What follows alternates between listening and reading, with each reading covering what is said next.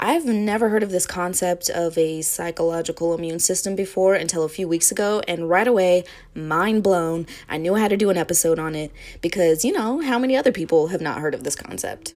The psychological immune system is a shorthand term used to encompass a number of biases and cognitive mechanisms that protect your emotional well being. Psychologists Daniel Gilbert and Timothy D. Wilson coined the term. This system operates largely or entirely outside conscious awareness. Your psychological immune system can function in a variety of ways, including making favorable attributions for your own behavior, reconciling conflicting thoughts and behaviors, and helping to restore self esteem and happiness following negative events. During these challenging times, our psychological immune systems are already functioning on a largely unconscious level, helping us to cope with stress, anxiety, and negative life events. Think about the times when you get angry or sad.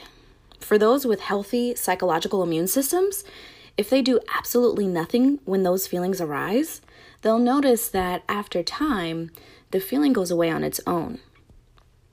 The psychological immune system is responsible for rationalization, motivated reasoning, self affirmation, even self deception. So, we do have to be cognizant of that because it can go awry if that's not managed. Um, it's also responsible for terror management and fading affect bias, which is a bias in which the emotion associated with unpleasant memories fades more quickly than the emotions associated with positive events. So, really, in layman's terms, your mental immune system will ignore, transform, or construct information to make the existing state of affairs more bearable. How can we do our part to ensure that our psychological immune systems are functioning like a well oiled machine? Well, just as a constant influx of sugary foods weakens your body's natural defenses, Regular consumption of mental junk food can weaken your brain's defense against emotional and mental well being. So, the first thing you want to do, girl, is stop being glued to the news. Media companies and news stations know that negative stories is what keeps the ratings up.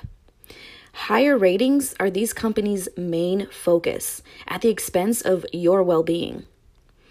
There's times when I look at the news and I see all the disasters and the death and just the general Cajun spiced fuckery that it makes me feel like shit. And now I only watch Philip DeFranco's YouTube videos that basically summarize the current world events. This way I'm informed, but I don't really know details of what's going on. I know that might not work for everyone, but it works for me. Ignorance has definitely been my bliss. You also want to stop poisoning yourself with your thoughts. Now, the first tip I shared is easy to implement, but this next one will take a bit of work. It takes some mental muscle to change a negatively inclined mental state into a positive one, but the benefits far outweigh the struggle to get there. This is where mindset work comes in, affirmations especially. What really helped me change my negative mental state was feeding myself with images of people who were at peace, I studied how these peaceful people spoke to others. I studied their daily behaviors and how they interact with other people. I compared their reactions to things to my own reactions to things. Little by little, I mimicked what they did until it became a natural habit. The third thing you want to do to avoid a damaged psychological immune system is avoid gossip. Engaging in gossip is like taking a sip of poison and hoping the other person gets sick.